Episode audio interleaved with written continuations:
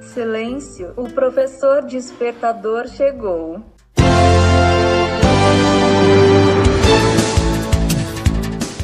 Olá, eu sou o professor Diante Vasconcelos e estou aqui para mais um podcast.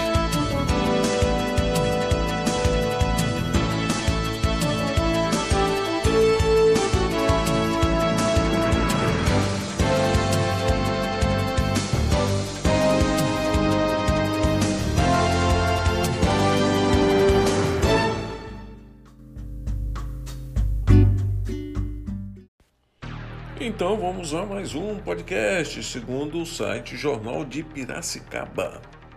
Também sobre inteligência emocional. Saber lidar com uma nova rotina é uma questão de inteligência emocional e saúde mental. A população vive num momento muito delicado, principalmente quando o assunto é sobre saúde mental.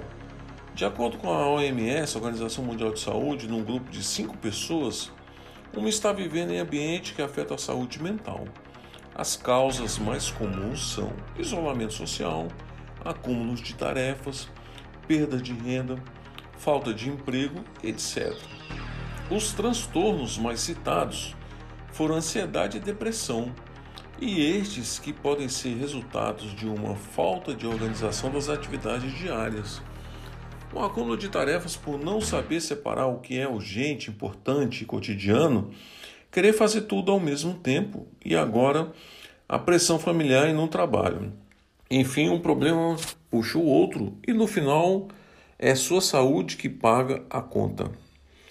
Ter uma população doente significa mais afastamentos do trabalho, prejuízo para as empresas e gasto para o governo em saúde. Portanto, ter calma e resiliência são fatores primordiais para manter a sua saúde e se organizar para as tarefas do seu trabalho e de sua família. Sabemos que é muito fácil escrever e falar sobre as tarefas pendentes. O difícil é agir e se policiar de diversos ambientes poluídos e tóxicos, a fim de nos proteger para que possamos seguir com a nossa vida em frente. A execução de recursos humanos com a formação em coach da Inovativa Executivos Associados, Tânia Ludovico, traz algumas dicas de como podemos melhorar nossos comportamentos para enfrentar nosso dia a dia e praticar a inteligência emocional.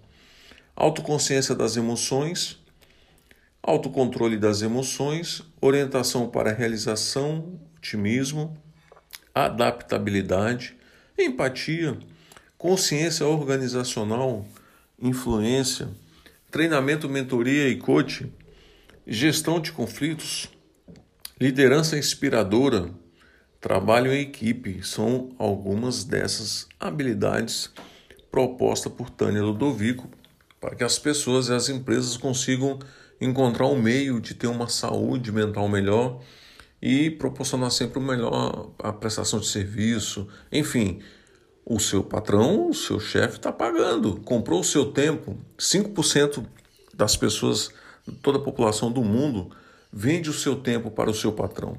Ou seja, trabalha de 8 às 18, com uma ou duas horas de almoço, esse tempo é do seu chefe. Você tem que trabalhar, tem que produzir. E as pessoas não têm essa noção. Algumas vão para o trabalho para enrolar o tempo. que você não seja assim. Fique com Deus e até o próximo podcast. Lembrando que esse podcast só é possível pelo patrocínio da EW Sistemas TI.